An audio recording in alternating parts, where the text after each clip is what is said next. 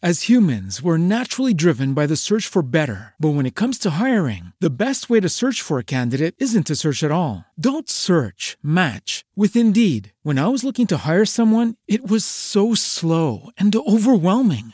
I wish I had used Indeed. If you need to hire, you need Indeed. Indeed is your matching and hiring platform with over 350 million global monthly visitors, according to Indeed data, and a matching engine that helps you find quality candidates fast. Ditch the busy work. Use Indeed for scheduling, screening, and messaging so you can connect with candidates faster. And Indeed doesn't just help you hire faster. 93% of employers agree Indeed delivers the highest quality matches compared to other job sites, according to a recent Indeed survey. And listeners of this show will get a $75 sponsored job credit to get your jobs more visibility at Indeed.com slash podcast. That's Indeed.com slash podcast. Terms and conditions apply.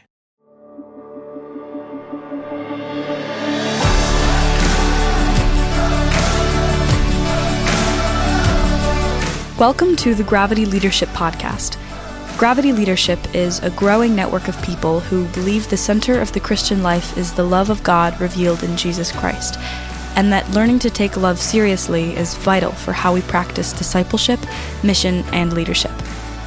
The Gravity Leadership Podcast explores, in practical ways, how to root our lives and our leadership in this love that holds all of us and everything together.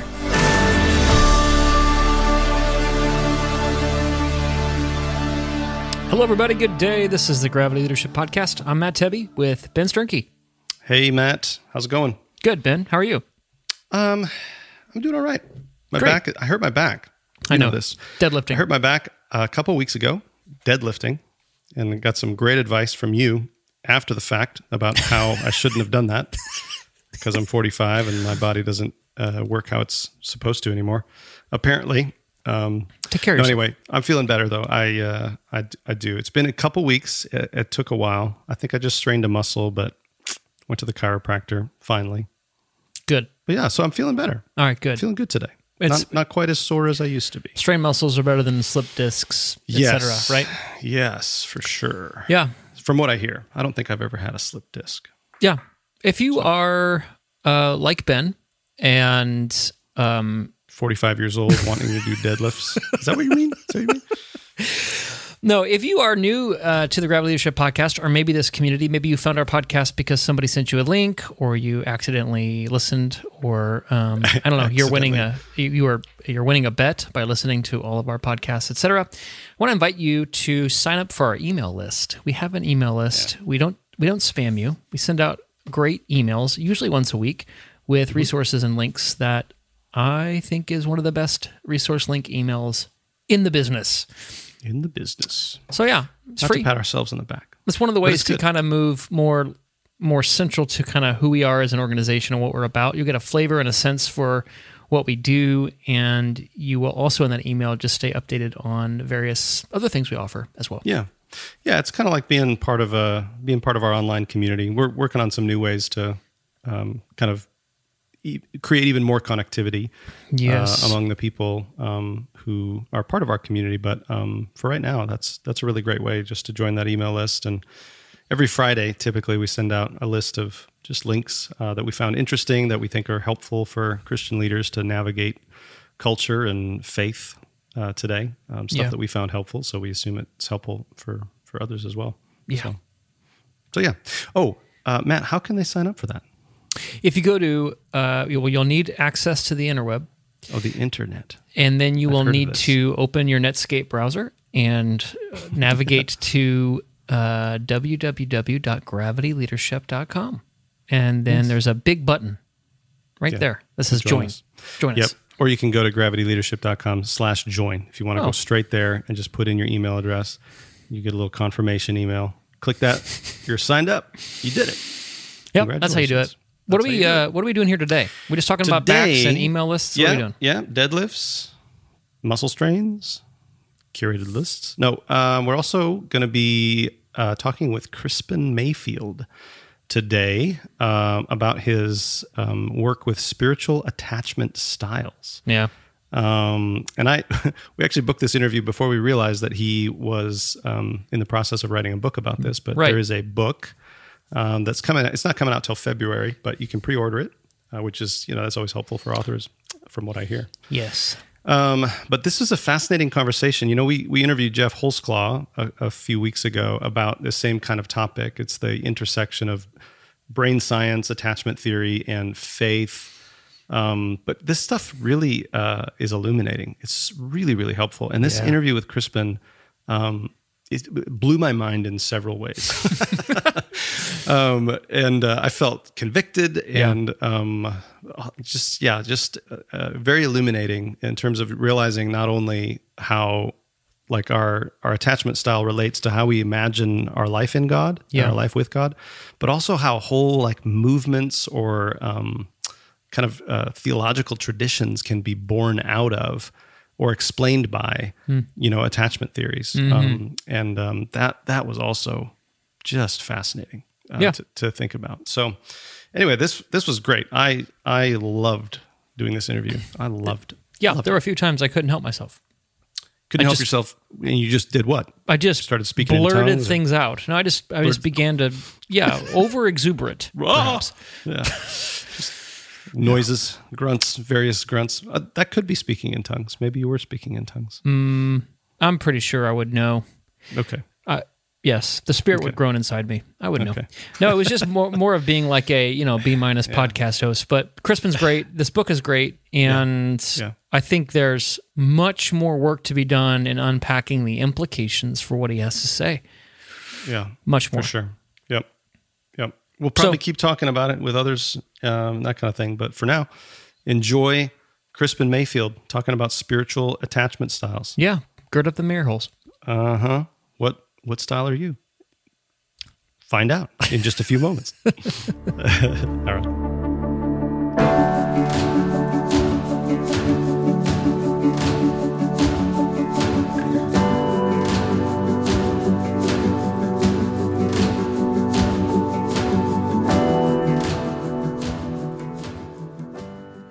Crispin Mayfield, welcome to the Gravity Leadership Podcast.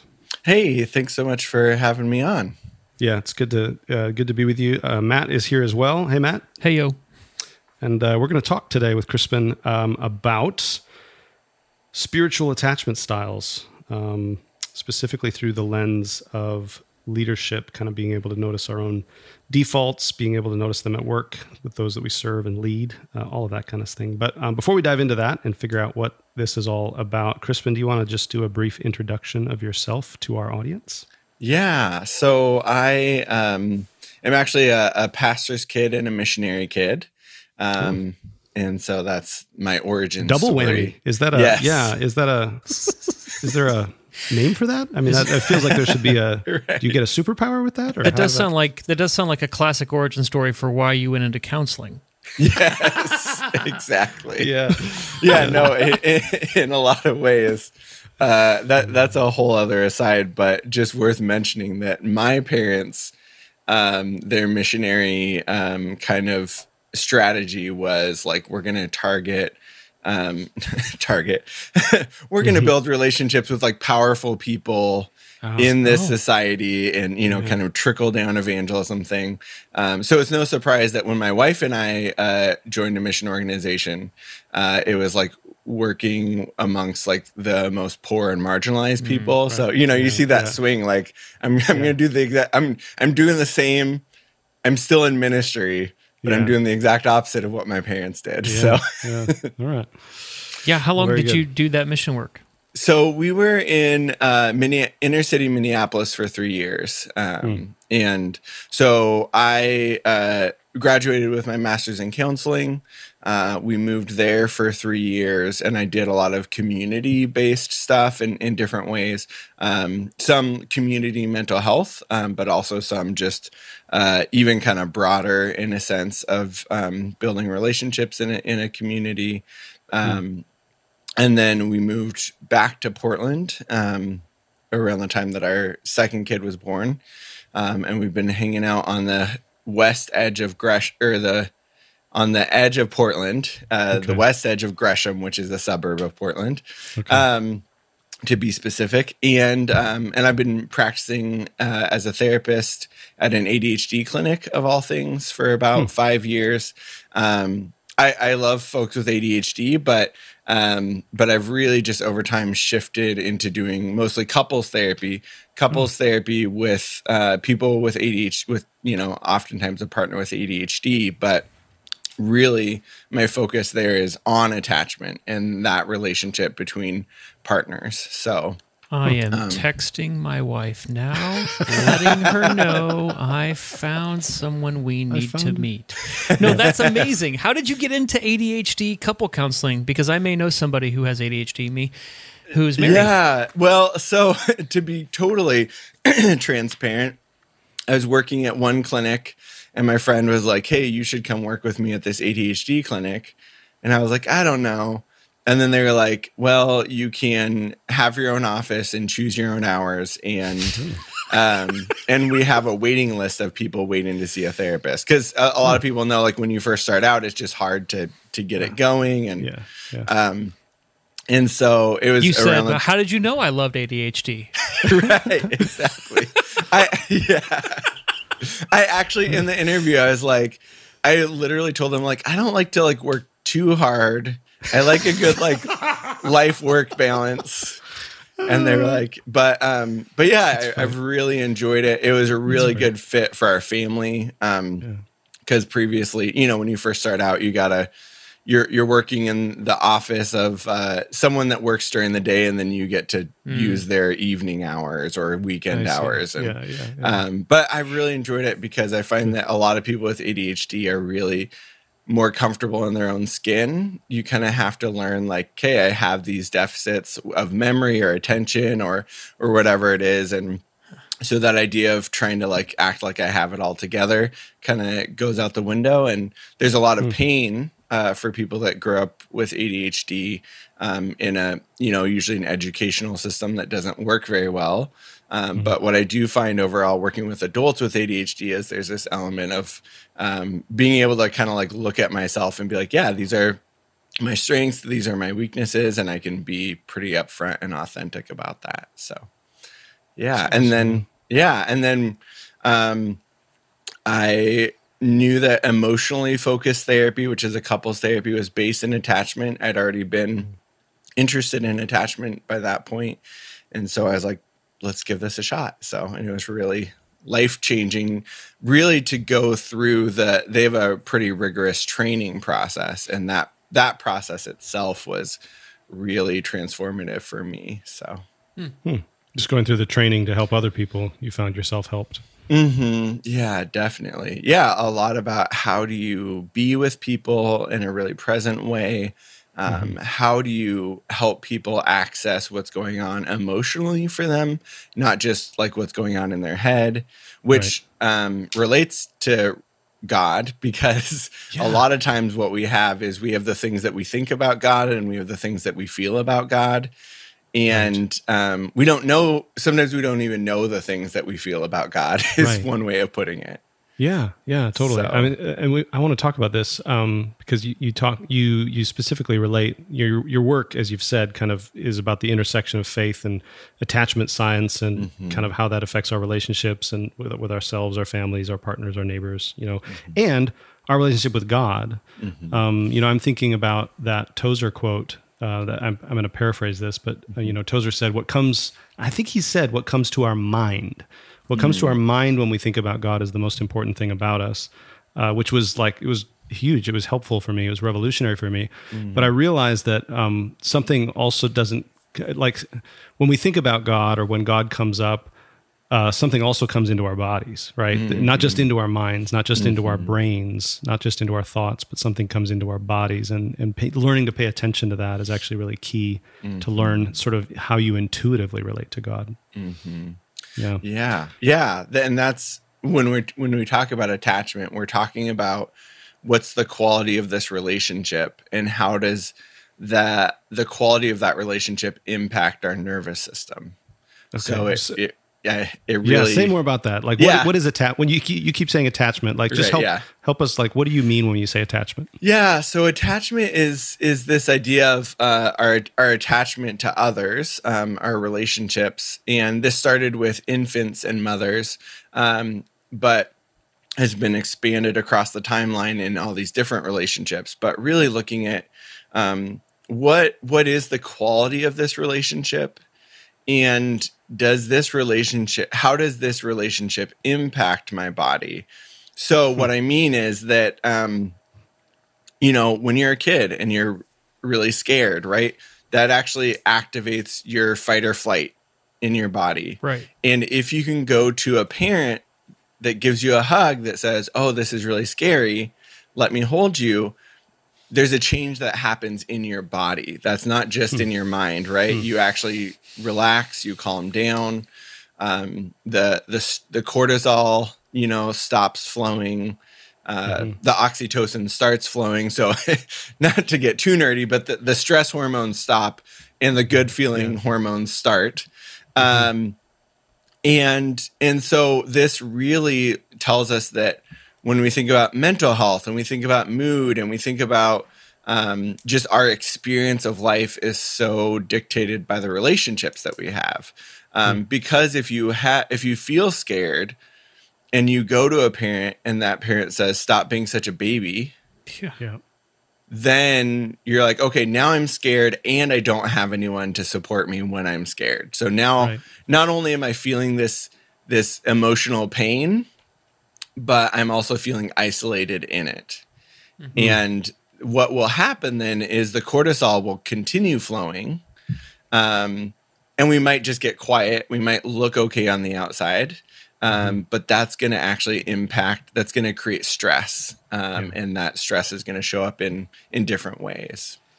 Yeah, that's, this is you mentioned this. Uh, we started with mothers and infants. My son is twelve; he'll be thirteen next month. And when he was born, um, at least the hospital he was born at, they they told us explicitly, "Hey, we used to take him away and do all these experiments and shake him upside down and put him on a cold metal pan, but we're actually going to like place him on your wife's like chest for like twenty minutes."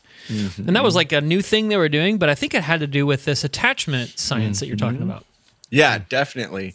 Um, John Bowlby, Dr. John Bowlby, is the founder of attachment science, and he uh, basically instituted a lot of changes in the medical system that we're seeing today. So, I mean, one of the things was, um, you know, if we look at this kind of um, spectrum of trying to keep kids with parents while still doing, you know, getting their medical needs taken care of uh, in the 50s and 60s, it was like, all right, like your your kid uh, needs surgery, so they'll just be, you know, at the hospital for a week and come pick them up in a week. and you think about being a five year old going through surgery and then recovering from surgery without your parent there. Now we're like, Yeah. of course, like that makes no sense, but they didn't know that then. Um, Yeah, and now they do open heart surgery outpatient. They just numb Right. you up and they, you know, get you out in three hours. Yeah. Mm-hmm. Yeah. So, so this is so you're you're talking like biochemistry. You're talking nervous system. Like I I didn't, mm-hmm. uh, uh, you know, seminary didn't train me to think about any of mm-hmm. this when I'm talking about God. So Crispin, maybe maybe reverse engineer this for for us uh, for me how did you begin to connect you know this the good stuff you inherited from your parents and from your upbringing as a christian to we should we need to pay attention to our nervous system in order to be present to god Well, it's yeah, it's not that positive of a story actually. um, so, really, what it was was um, that I realized. So, as I mentioned, grew up in the church, uh, went to Bible college, um, you know, got my master's in counseling, but went into ministry, and all along it was this. I was just noticing that I felt like this relationship with God it feels so tenuous. Um, there's this anxiety there around like, am I, excuse me, are we okay? You know, i- is our relationship okay? Um, and and some of that comes. I- I think the clearest example of that uh, message that I got or where this came from is um, McGee and Me. Uh, some of you may be familiar. Oh, yeah. Uh, Focus on the Family did this video series um, called McGee and Me. And the first episode is about this 11 year old kid. His name's Nick. He lies about his neighbor, you know, feels guilty.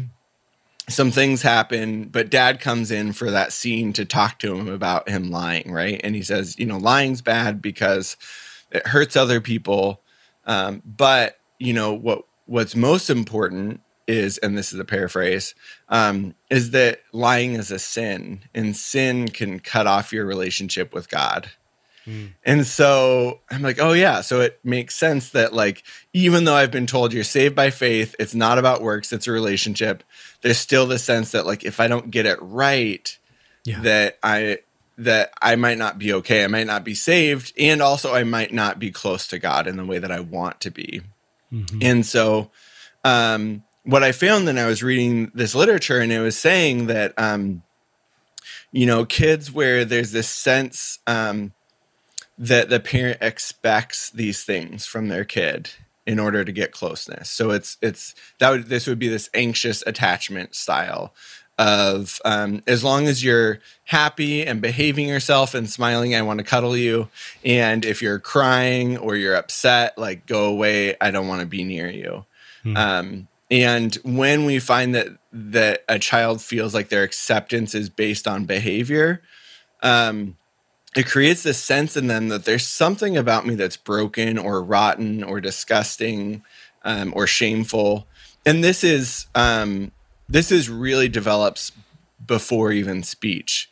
Um, this is like Yeah. the first 18 months of life. Um, And uh, if you're familiar with Curt Thompson's work um, in Yeah. The Soul of Shame, he talks Yep. a lot about this. And so I was like, oh, so it makes sense that I feel like God doesn't really like me, that this is so tenuous. Like, if I take this attachment framework and think about the messages I've gotten, which is you have to be a good boy if God's going to stick around. Um, it makes so much sense that you would be living with this with this anxiety. And what we found is that uh, when people have that feeling about themselves, it impacts that parent-child relationship, but you also take it forward um, into your other relationships generally. Um, And it only made sense to be like, oh, and this also applies to God. If I've been given this message that um, that there's something really wrong with me, but if I can behave, be good enough, then God will come close. um, it just makes sense that I that I feel pretty anxious a lot of the time. Yeah. So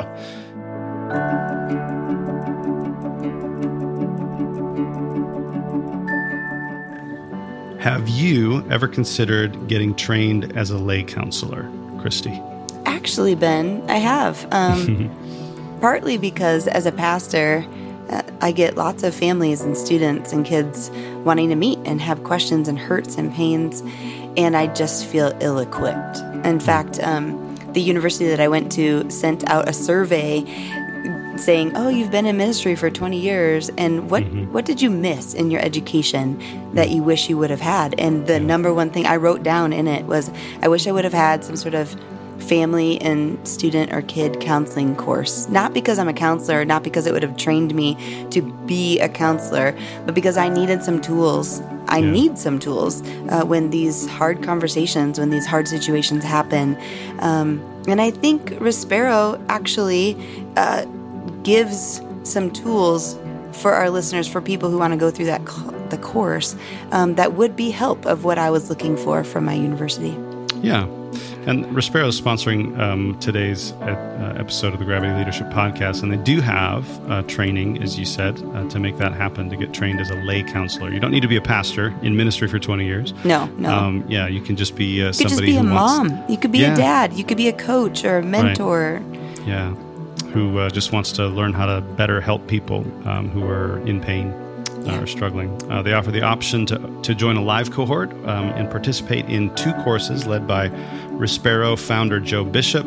He has been counseling people for over 35 years, and his hope is to train Respero counselors to bring healing and comfort to a broken and hurting world, one conversation at a time. So, if you're interested, the first step is taking the Understanding People course on Respero's website. Respero offers courses and lessons for people uh, to understand themselves better or to recover from grief or spiritual abuse. Uh, they've got lessons on how to cope with disappointment, shame, addiction, and all kinds of other topics. Uh, we really believe that Respero has something to offer for everyone. You can find out more about Respero on social media at Respero Restoring Hope or online at their website at respero.org. That's R E S P E R O.org. We hope you'll join them in their mission of bringing hope to a hurting and chaotic world.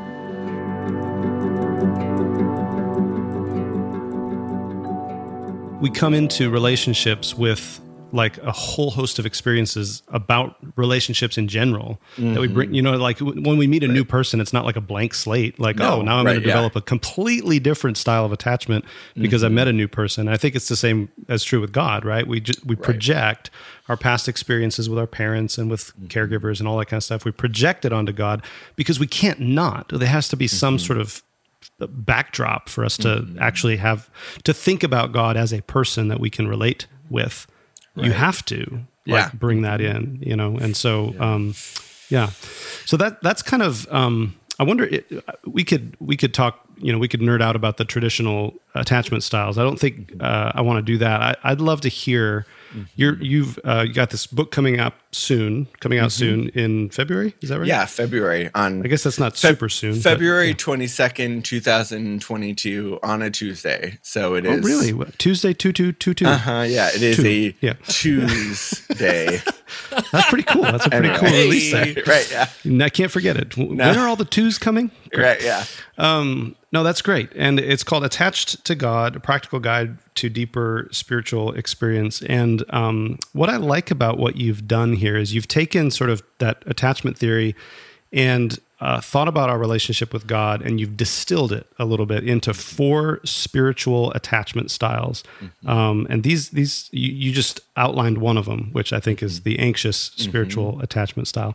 Can yeah. you just walk through what those are? Because I I like mm-hmm. I found as I read through these, I was like, oh, this is this makes so much sense of my experience and also my experience as a pastor like mm-hmm. talking with people who have difficulty relating to god mm-hmm. like uh, they, they seem like they're very very common so will you just mm-hmm. walk us through those and kind of give us a picture of each spiritual attachment style yeah definitely so um, when we think about sec- we'll start with secure relationship yeah. um, and and i guess two two things i should say first one is everyone is on a spectrum here um, and so there are the you know you're you're gonna identify more with one style than another but you're never gonna fall completely in one box.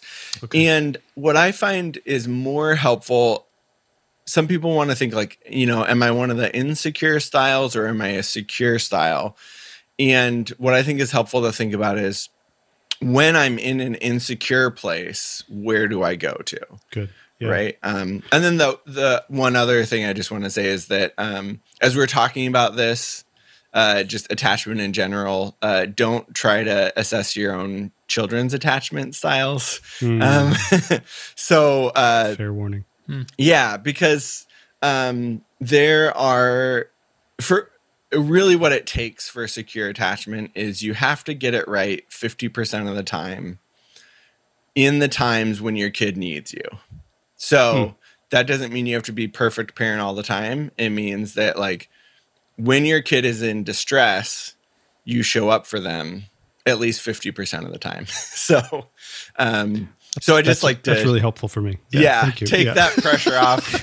and if you're the yeah. parent that's like, you know, am, am I doing this right? Then you probably are developing a secure relationship with your with your kid. And there are some if you yeah. If you care about it, mm. you're right. probably you're on the right path. You're doing yeah, okay. Right. Mm-hmm. Don't feel bad. Yeah.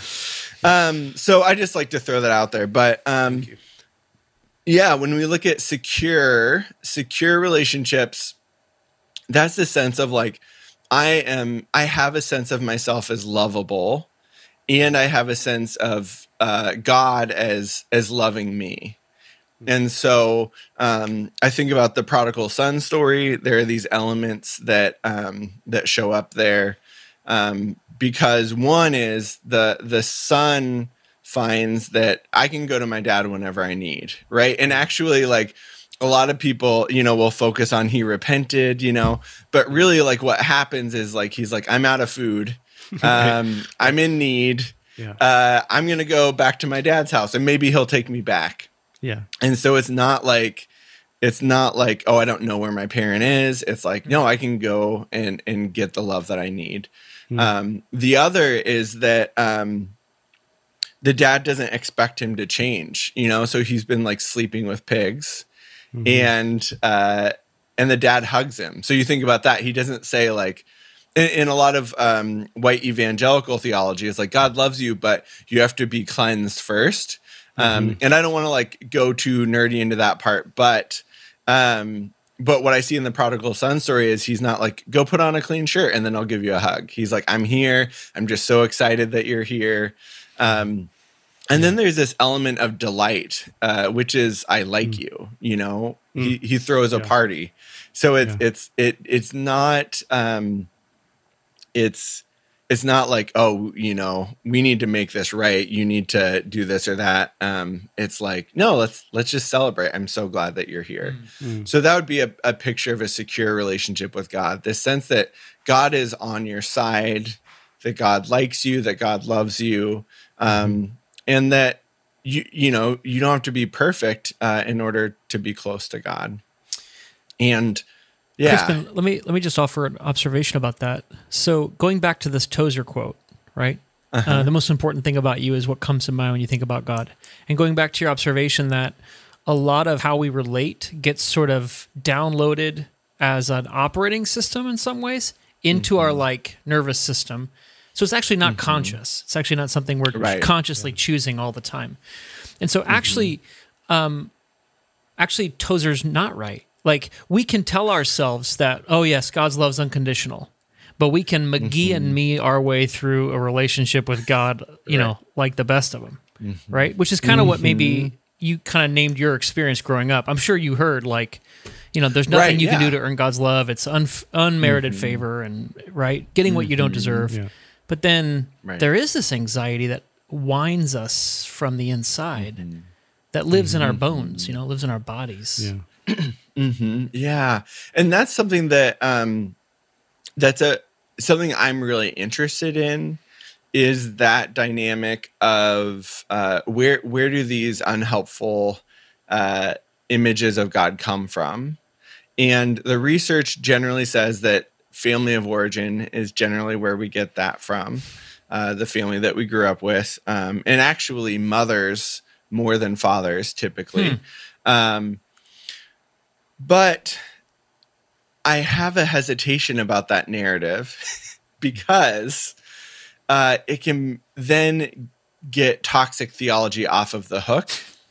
Um, in this, Oh, in the yeah, sense right. that it's like, yeah, like you have a hard time trusting God because you grew up in a dysfunctional family.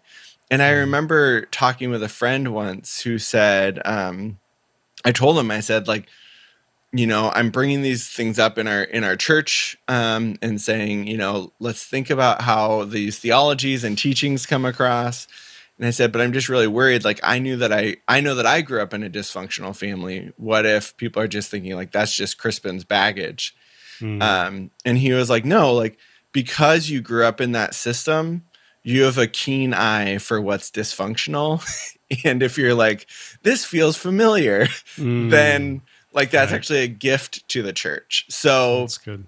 you know, if you grow up with a parent that really demands a lot of you for you to really be liked or loved, um, then and then you get to church and you're like, wait a minute, like this kind of feels familiar. That's actually a gift to the church to say, like, well, let's go back and and see like what's what's going on here. And I think that one thing that I will say is that no matter where this insecurity comes from, it's important that the church looks at how do we heal these things. So rather than saying, uh, well, that's just your baggage, Yeah. let's say, okay, so you are coming in with this harm done, this relational uh, framework.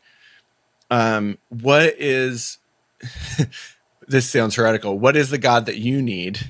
Um, but I, I think if we're talking about listening to people with trauma and that have suffered, Yeah. and we say, "What do you need?" that totally fits with the story of Scripture because, Yeah. especially in the thinking about Old Testament um, and the Hebrew story, like that is God's mo. Is like there's a time of need, I'm going to show up Yes. um, and and kind of fit that. So Yeah. Yeah, And Jesus does this in the Gospels too, right? He Right. he he brings whatever is needed, whatever love demands in each relationship. He brings, you know. Mm-hmm. Right. Um, it- it's not like he's got to give you every aspect of every atonement theory in every interaction. You know what I mean? Like, Mm-hmm. Right, he, yeah, he yeah. can just say, "Neither do I condemn you. Go and sin no more." He can just say that. That's enough of word Yeah. of good news for and I know we have I know we have two more styles, but I just want to point three more. three more. st- Well, we have anxious Yeah. and secure. Is there are there two more or three? Right. Anxious, anxious. So we're talking about security. And then if we talked about insecure styles, we have anxious, which we've talked about a little bit. Then we also have shut down and we have, um, we have shut down and then we have shame filled. Okay. Well, I, I just want to point out for a moment here that there may be listeners who are realizing for the first time that they they inherited a, sort of an anxious attachment style and went searching mm-hmm. for a Christian system or tradition that fit that. Mm-hmm. That, that and there are I think theological streams or traditions that do keep us mm-hmm. anxious, perpetually anxious, and and that Yeah. becomes sort of this toxic. We have a toxic spirituality bred out of an anxious attachment with some kind of Frankenstein god, right? That is an amalgamation of our you know uh, pre eighteen month experiences in our family, Right, right? yeah. So I, I, I, I just want to have a moment just to say, like, uh, if you're realizing that, you're reckoning with that. That's a it's a big deal, right, Crispin? I mean, you're the pro here, not me, but that's like a big deal to reckon Yeah. with that. Yeah. Uh huh. Yeah. Yeah, definitely. It is. It's uh, my hope is that it's freeing for people to be able to put words to this experience. You know, there's this experience I've had, this feeling I've had, and it doesn't. It's especially hard to put your finger on because of the the explicit theological things that we're taught right? But we need to make some room for like well how do i feel about this?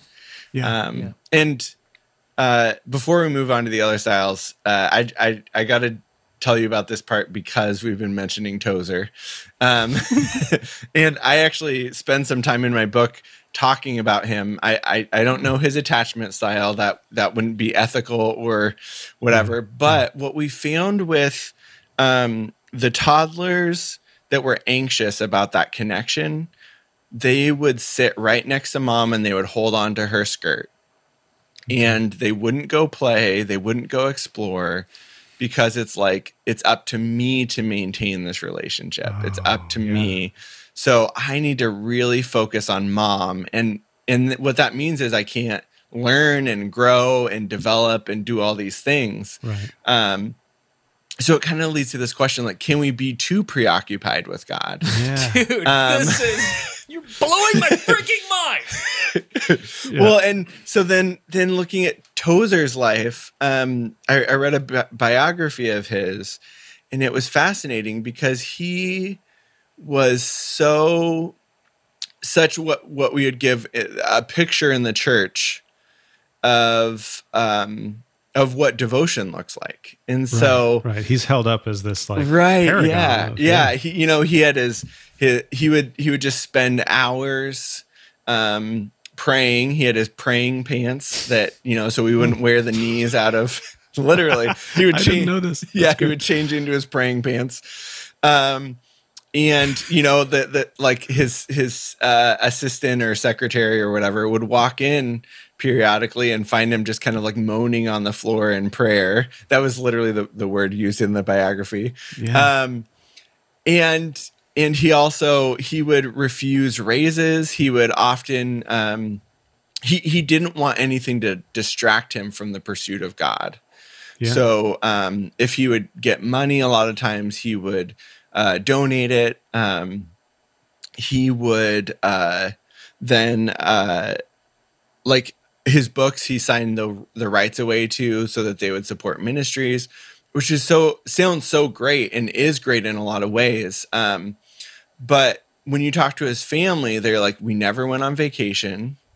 Um, his wife uh, needed a car he didn't wouldn't buy a car because he didn't want wealth to distract from pursuing God. So she would either have to brave the cold Chicago winters um, or uh, get rides from from church members.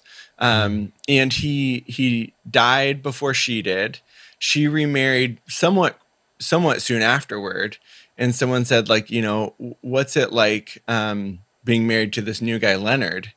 And she was like, Leonard loves me. Tozer loved Jesus.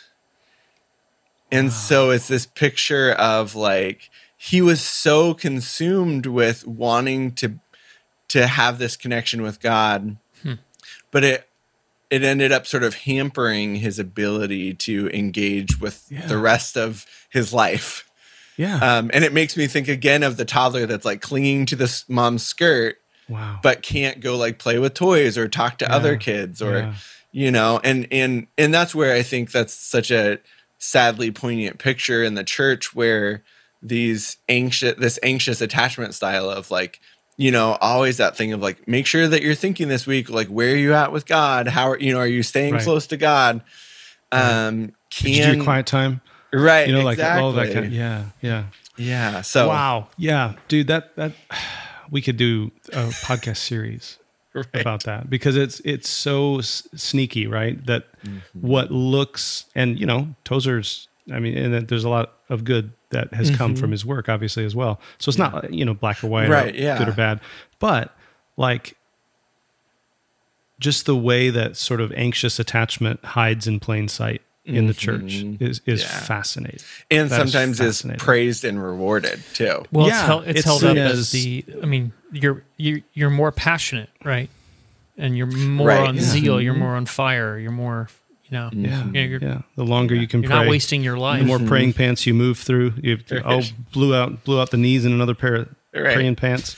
Uh-huh. I don't yeah. mean to make fun of Tozer's praying pants, but it tickles me a little All bit. Right. Well, yeah. okay. So, so, secure attachment is, and, and, then the other three styles are insecure in mm-hmm. some way or another. Right. Yeah. So that's like when I, I'm worried about this relationship in some way. Yeah. and here are the ways that I cope with it. So one okay. Doing that really anxious thing okay. of like I'm I'm gonna you know I want to be close to you um and I'm gonna focus on that instead of focusing in a balanced way on everything in my life. Yeah. Um the the taking shut- my family on vacation. Right, exactly. Yeah. Yeah. The the I, sh- can, can I just say a lot of uh a lot of modern worship music strikes me as anxious. Mm-hmm. It comes from an anxious place. It mm-hmm. it comes from like I just want to be close to you. I just want to do this. I mm-hmm. I love you so much, Jesus. I you know what I mean? Mm-hmm. And yeah. sure, I think a lot of that can be an authentic overflow of emotion. Right. But but it strikes me that like the need to keep sort of harping on that sometimes can be a manifestation of an anxious spirituality. Well, yeah. Right. Yeah, I think about definitely. I think about if I actually were to say that to my mom Mm. I just want to be close to you. Or, or, or my, my, wife. Yeah. They would yeah, say, yeah. Aren't we? We are. Yeah. What's wrong with you? What are you doing? I thought we were okay. We're just sitting here in the, in the you, kitchen. Like, what are you talking about? Do I need to check the bank account right well, now? What'd you do? Cut yeah. the cucumbers. Why right. are you telling uh-huh. me about? You know? yeah, right. Well, and that's that's actually when thinking about couples therapy and right that happens where it's like, are we okay? Like I, you know, I need to check in with you all the time. Like you I texted you and it's been an hour. What's wrong? Is there yeah, something wrong? Yeah. You know? Um, yeah, and wow, actually there wow. there's it's mostly speculative. Um, but Todd Hall wrote a book, uh, sorry, um, co-authored an article with with some other uh, psychologists. Um, he's at Biola at Rosemead. Hmm. Um, and he talks about these attachment styles and there's at least some kind of theories based on some preliminary research that when we continually approach God in that way of um, continually, you know, I need this worship experience to to feel right. close. Mm-hmm. Right. Uh, we go through these cycles where we have to keep coming back to that in order to feel okay. Oh, dude. So, yeah. Yeah. It's it has all the hallmarks of an addiction. Mm-hmm. Obsession. Yeah. Yeah. yeah. Right. Yeah. So all right. That's so, that's one. Sorry, piece. Crispin. This is great. Yeah. So anxious. Ang- I think we've got a good picture of anxious. Yeah. You started to talk about shutdown. Yeah. What's that? Right. So shutdown. Um, it might be helpful to give a picture of what that looks, what a, uh avoidant um, dismissive attachment style, which is what I'm talking about here. Um, if if that doesn't mean anything to you, forget I said it. Don't get hung up on the terms. It gets confusing soon. Delete it from the record. Right. But um or it gets confusing quickly. Um Yeah. but really the, the you know, it's kind of this person that um says I don't really need others, you know, I my relationships are fine. I'm good. I don't really like to talk about emotions. I don't like, you know, I don't I don't feel emotions. Like I'm fine. Um and I would rather just like go work on a project. Um and you know, of course like in the US uh, we tend to think of, and especially in the church, um, these are kind of stereotypical male, um, Yeah. you know, personality, Stoic. right? Yeah, Yeah, yeah. traits.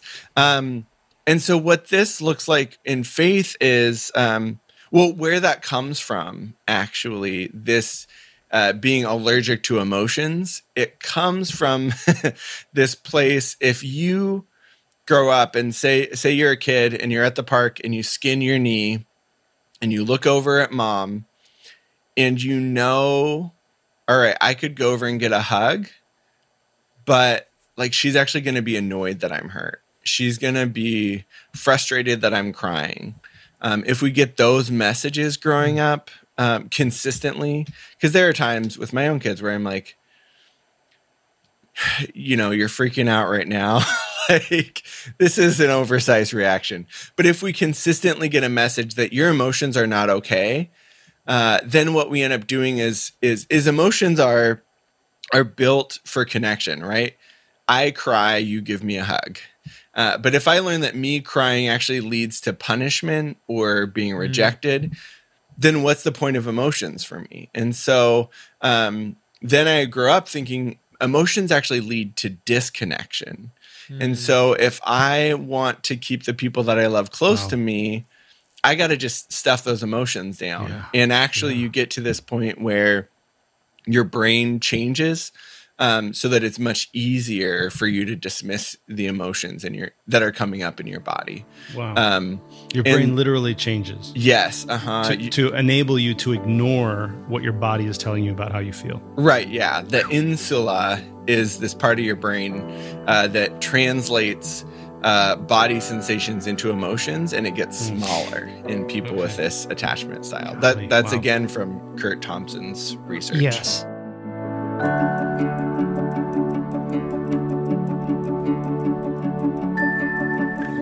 This podcast is brought to you by Gravity Leadership Academy, our 10 month online training intensive for Christian leaders who want to root their life and leadership in God's love and bring lasting transformation to their culture. In Gravity Leadership Academy, you'll learn the real life practicalities of how to notice God's presence and activity in and around you so you can participate more fully in God's life and mission and open up space for those around you to do so too. We've worked really hard to make this training in missional leadership practical and doable. To find out more about Gravity Leadership Academy, visit gravityleadership.com/academy.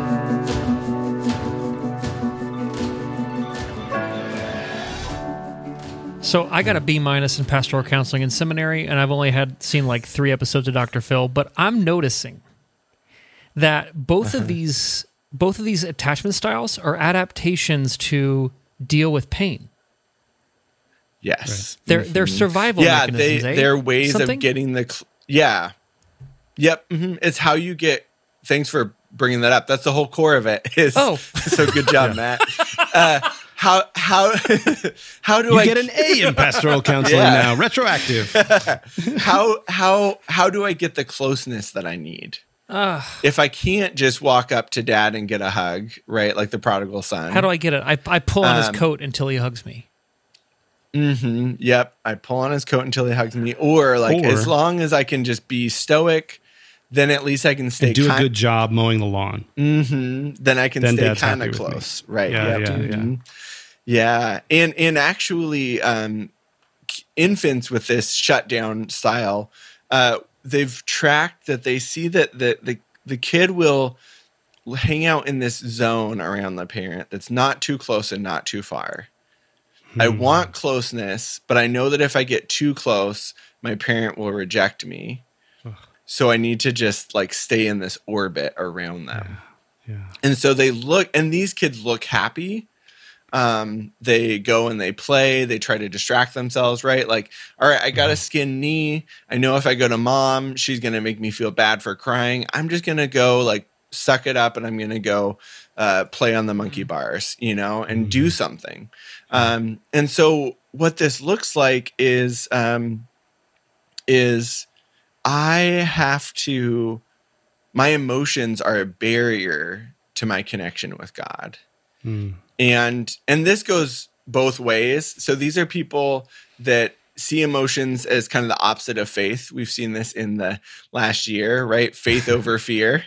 Yeah. Uh, you know, Yeah. fear fear is not an emotion from God or um you know, Piper tweeted that thing recently from John Powell that worry is a mild form of atheism. Yeah. yeah. Um, in my book, I kind of go through just kind of pick apart some different quotes from people. Um, yeah.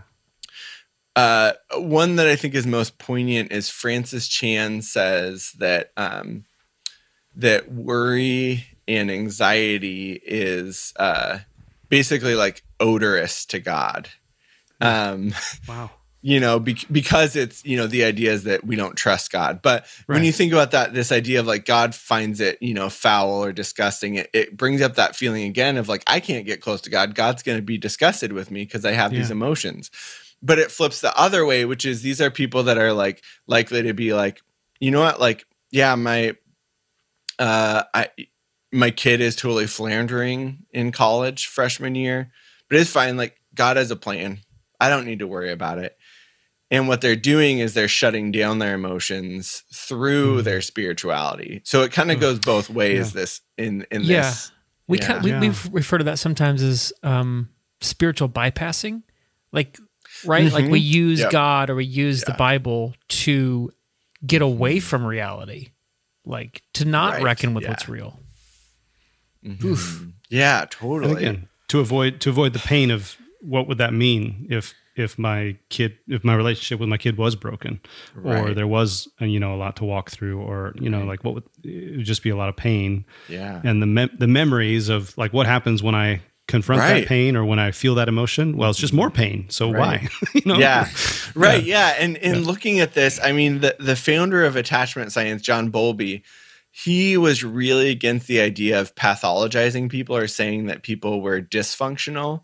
He would say like this is just our brains are you know i don't he Right. didn't say it this way but but our brains are so amazing that if we learn that Yeah. emotions lead to disconnection we're going to get really good at just shutting down those emotions. Um you know and, and even talking to people as a therapist it's like well how does that feel? Or like let's let's kind of dig Yeah. into your feelings. And i get it when they're like why would i want to do that? It's uncomfortable. Yeah. i don't know what they are Yeah. and whenever i've talked about them before people just run and scream in the other direction there's no point in in talking about my emotions why am I paying you to ask me this right yeah what, is- Yeah. what am I doing uh-huh. yeah Yeah, and so you know, then that you can just see um, that kind of stream of Christianity, um, Yeah. where which really can look at, um, you know, what's the what's the most logical, systemic Yeah. Way to approach things, um, right and again looks at like emotions. You know, I look at emotions as a sign of something. Um, It t- it's telling me something.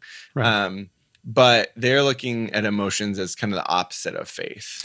So Yeah. often, Yeah, if you're experiencing especially negative emotions, if it's anything other than joy right? or Gratitude, like gratitude, then buddy, that's a big then it's an it's evidence gratitude. That's a good one. But if it's fear or worry, uh, anxiety, uh, anger, then there's it's evidence that like there's something wrong Mm-hmm. that needs to be fixed like so you can stop feeling that emotion so you can kind of get on with your life rather than listening to the emotion saying like i wonder why i'm angry Mm-hmm. or you know what's going on right now yeah Right. Yeah. okay Yeah. Th- this is super helpful i feel like we could talk about i want to keep Yeah. us moving though Right, yeah. so secure attachment the two styles we've talked about so far of insecure attachment are anxious and shutdown i may or may not have identified with one of those So Matt, you can maybe guess that. No, we're not supposed to do that, right, Crispin? We're not supposed to try to identify other can, people's. You yeah. Yeah, that's true. Well, ju- just don't don't try to like measure your Okay. the quality of attachment with your kid. That's that's Okay, my all right. that's my Just don't do that. rule.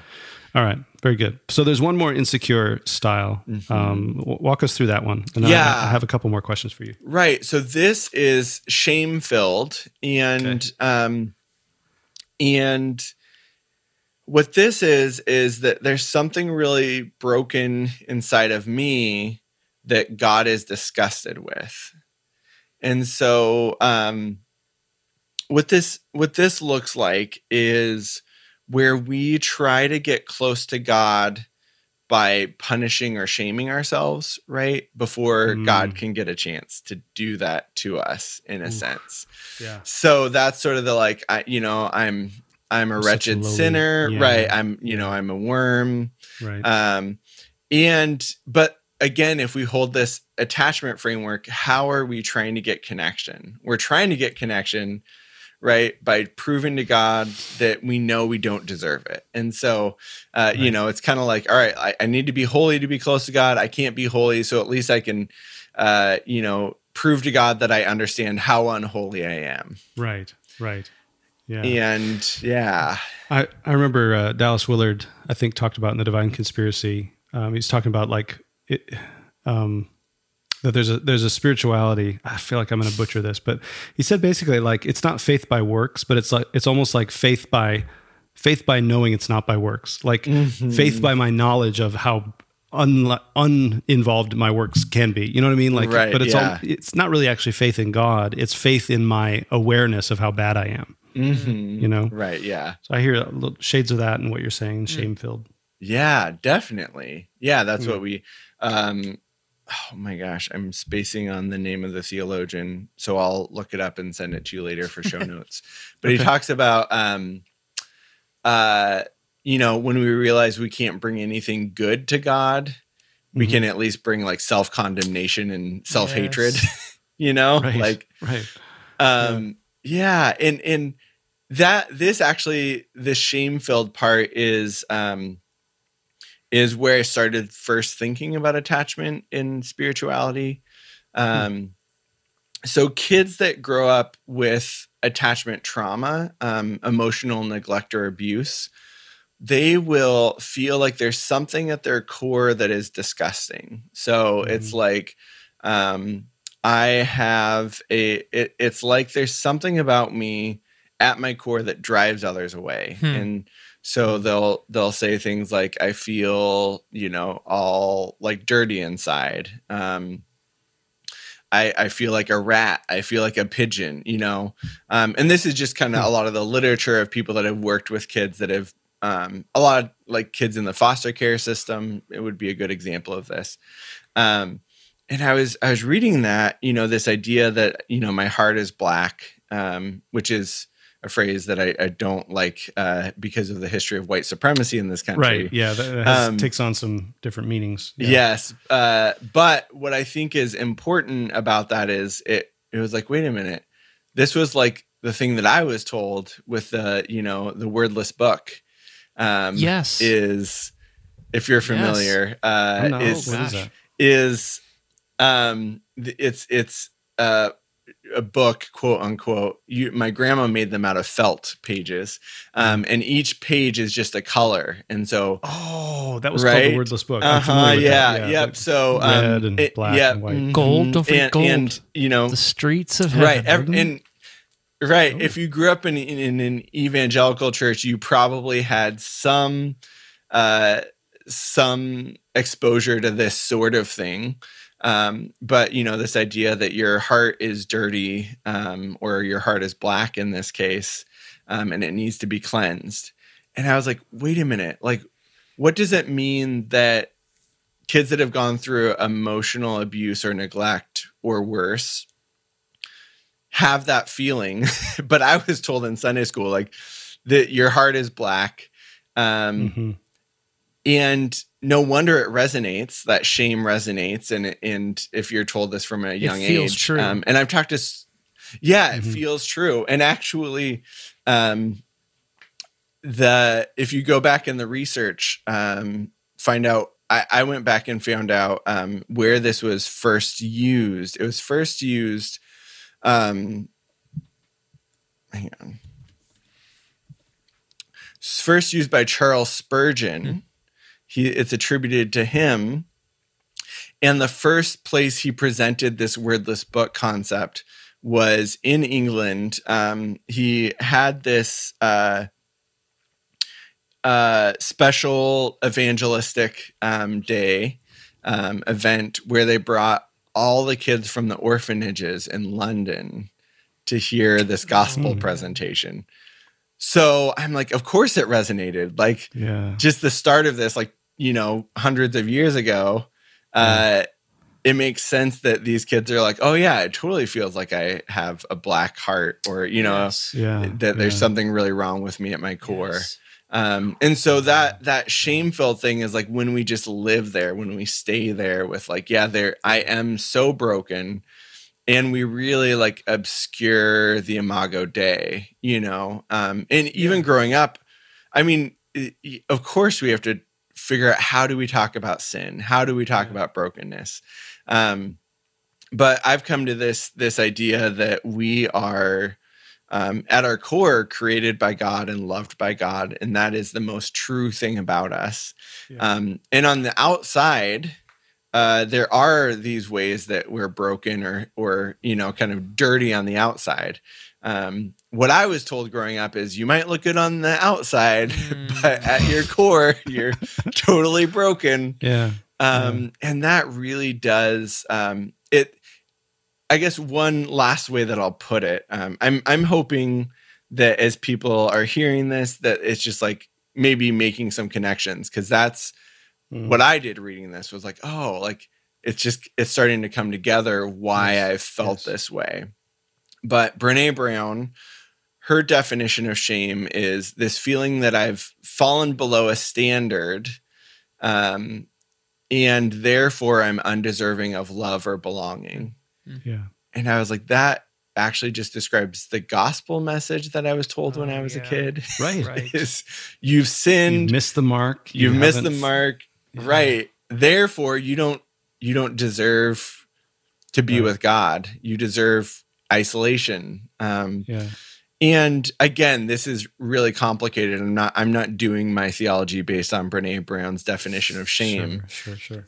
but it really helps us be like oh like if this is the message we've been given then it just totally makes sense that um that it's going to resonate in this emotional way in a bad emotional Yeah. way Right, right. It's gonna- going to gonna- resonate in all the wrong ways. Exactly, You know, and yeah. reinforce that. right Yes, harmful but pattern. then, but then, Yeah. because we can't live under crippling shame, like it actually leads to despair, hopelessness, and often like uh, despondency and suicide. Like, like humans can't function right with this. Um, Right. we, we need some kind of uh, transactional divine package to alleviate our shame and release us into this sweet.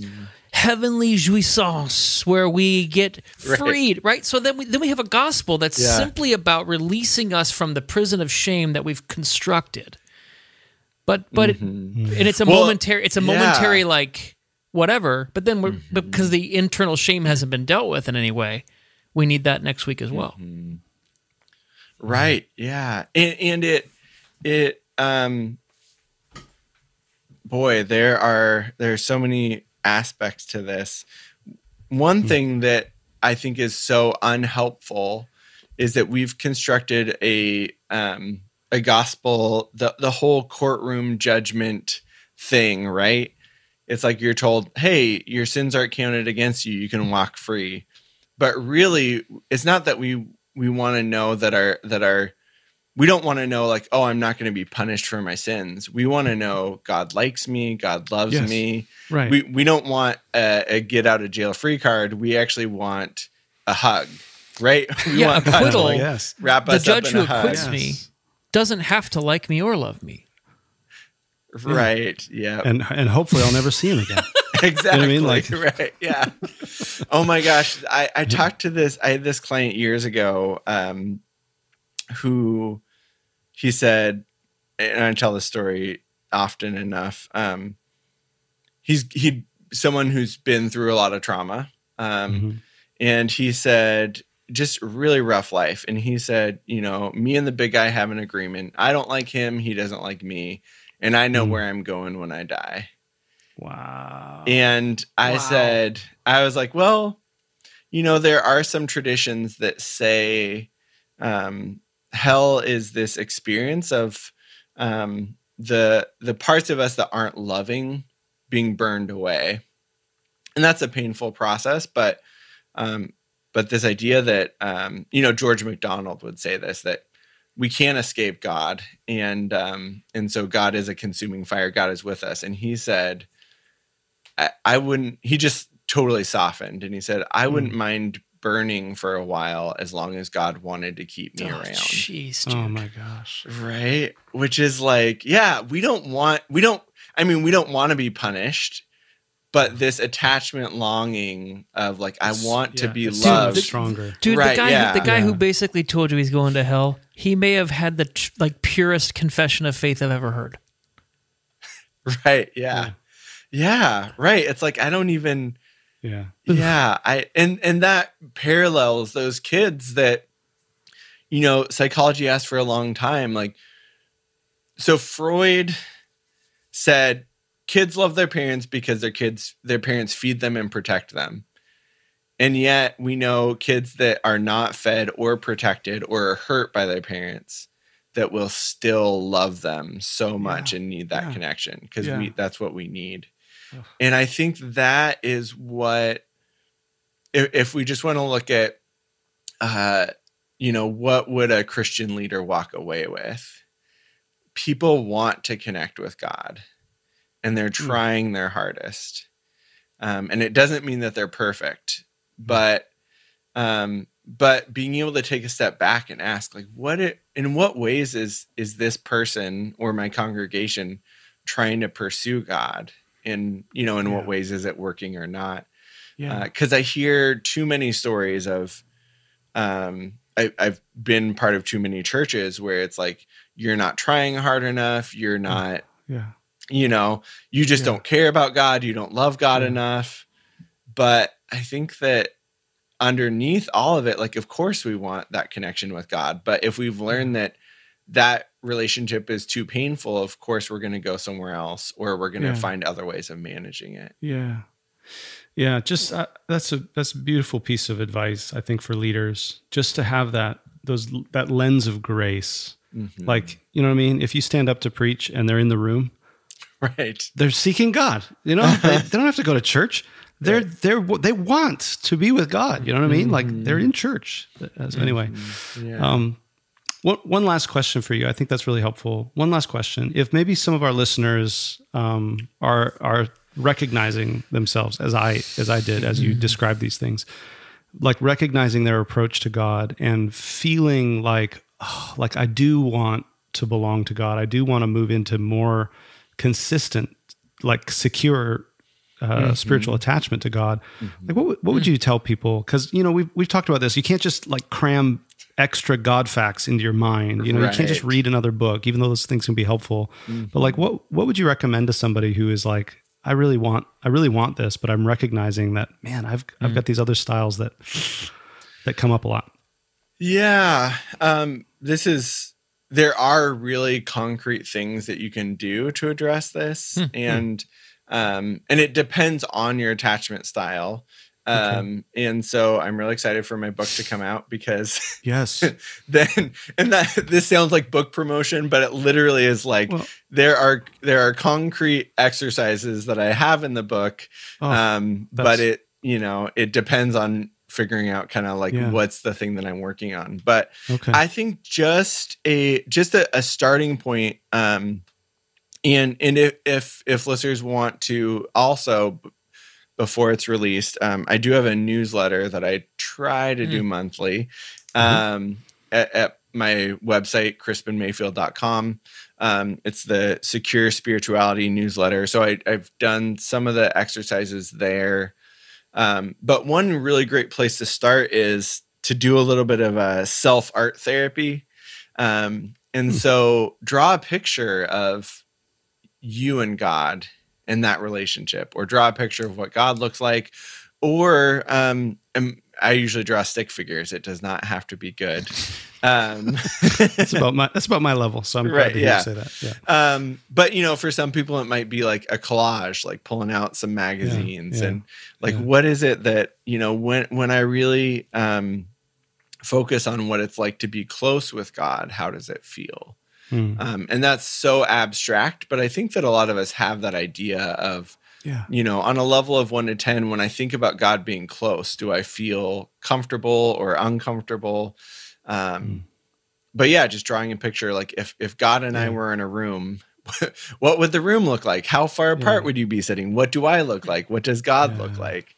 Um, and that's a way of starting to access like what is it that's going on underneath my thoughts, my theological thoughts. Yeah. Um, and then there are places to go with that, but I think just bringing an awareness to that first is mm. is definitely the first step for for whoever it is.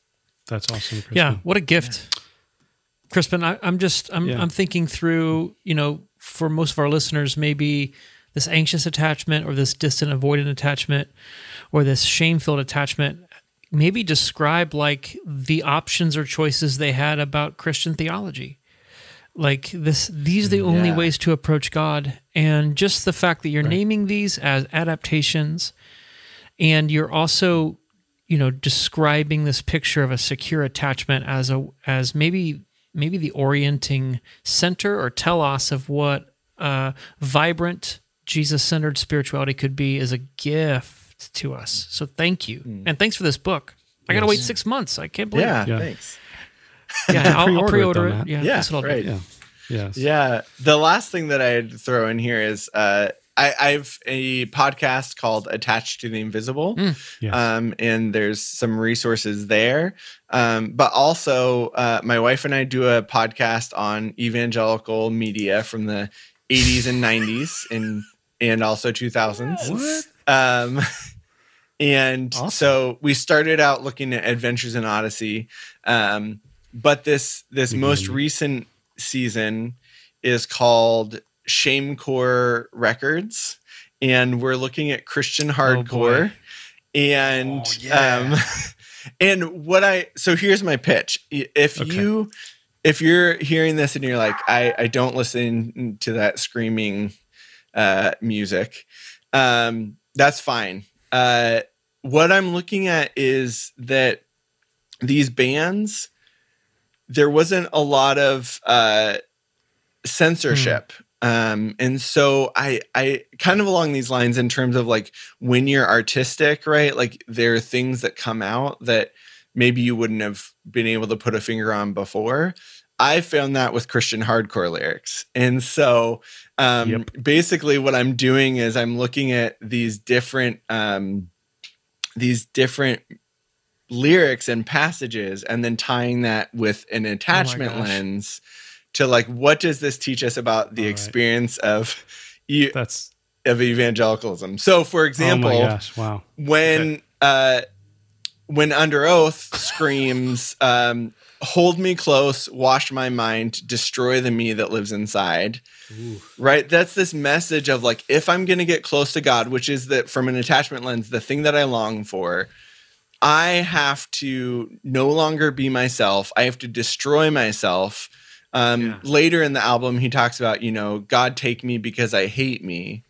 Yeah and it's like oh yeah like that feeling of like i have to hate myself in order to get close to god you're like yeah it's not that as as explicit as he's saying yeah. but it is like hiding in the corners of the church. Yeah. Totally. You know? And so so that's what i've kind of done is like all right like let's look at all these like you know teenagers and early 20 year olds that you know are part of this evangelical pl- space but you know, nobody is saying like, well, you know, what do you mean here? Like, as long as you don't swear or talk about drugs or sex, yeah. like, you're fine.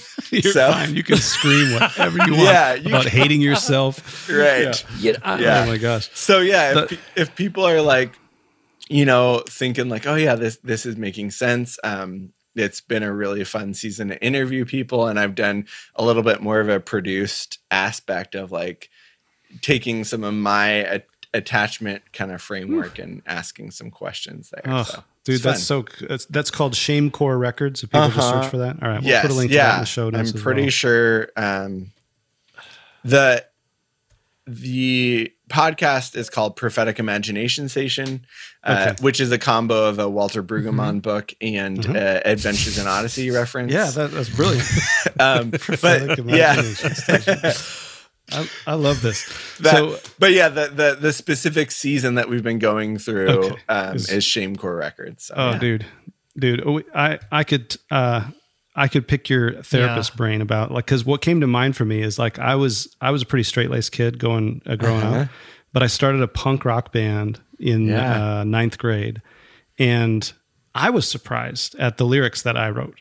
Like coming out of this, like I was, I was like, I had no idea. It was like this anger is coming from somewhere, Right. Um, and I, you know, I, I wasn't, I wasn't aware of how angry I was until I started singing my own lyrics uh, in a punk rock band. Yeah. yeah. call that- so anyway, it's pretty. Oh my gosh, yeah. The the first episode of the season, uh, I just got to highlight this because she's doing such great work. Becky Castle Miller. Yeah.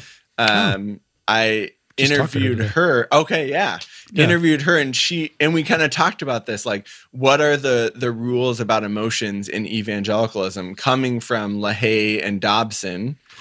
Um, Oh, and that really explains why, like, the Tooth and Nail record label in particular just took off because it's like, here's this, right? Yeah. You know, you want to be straight laced, like, and then all of a sudden, like, here's this space that you can say whatever you want. Right. Um, Right. and it was a lifesaver for a lot of us, and also Yeah. like, you know, unhelpful in other ways. right. So- Yeah. Yeah. Yeah. It's everything's always uh, a little bit gray.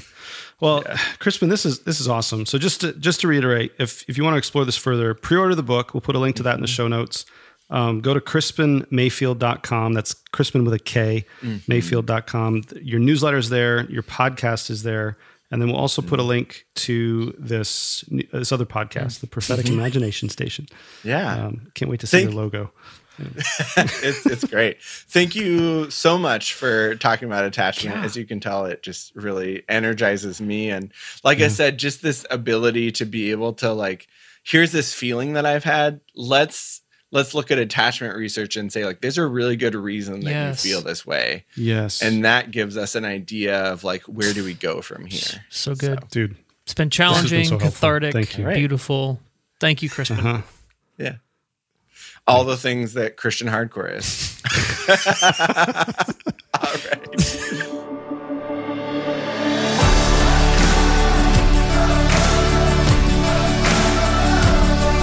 Thanks for joining us for this episode of the Gravity Leadership Podcast. Our show is produced by Ben Sternke, Matt Tebbe, and Ben Hardman. Aaron Sternke does our mixing and mastering. You can check out his work at aaronsternke.com. If you find our podcast helpful, share it with your friends in person and on social media. And don't forget to rate and review us online as well as subscribe so you don't miss an episode. You can join our Gravity community for free at gravityleadership.com/join. You'll get our latest content delivered straight to your inbox, as well as an email most Fridays with curated links to articles we found interesting or helpful. To join us, go to gravityleadership.com/join. And hey, we'd love to hear from you. Ask a question, make a comment, send us an idea, a recommendation, recipe, whatever. You can email us at podcast at gravityleadership.com. Catch you next time.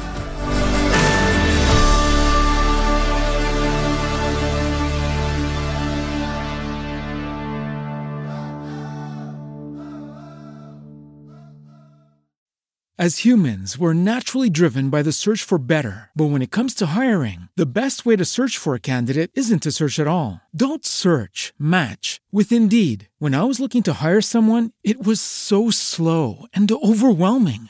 I wish I had used Indeed. If you need to hire, you need Indeed. Indeed is your matching and hiring platform with over 350 million global monthly visitors, according to Indeed data, and a matching engine that helps you find quality candidates fast. Ditch the busy work. Use Indeed for scheduling, screening, and messaging so you can connect with candidates faster. And Indeed doesn't just help you hire faster. 93% of employers agree Indeed delivers the highest quality matches compared to other job sites. according to a recent Indeed survey. And listeners of this show will get a $75 sponsored job credit to get your jobs more visibility at Indeed.com slash podcast. That's Indeed.com slash podcast. Terms and conditions apply.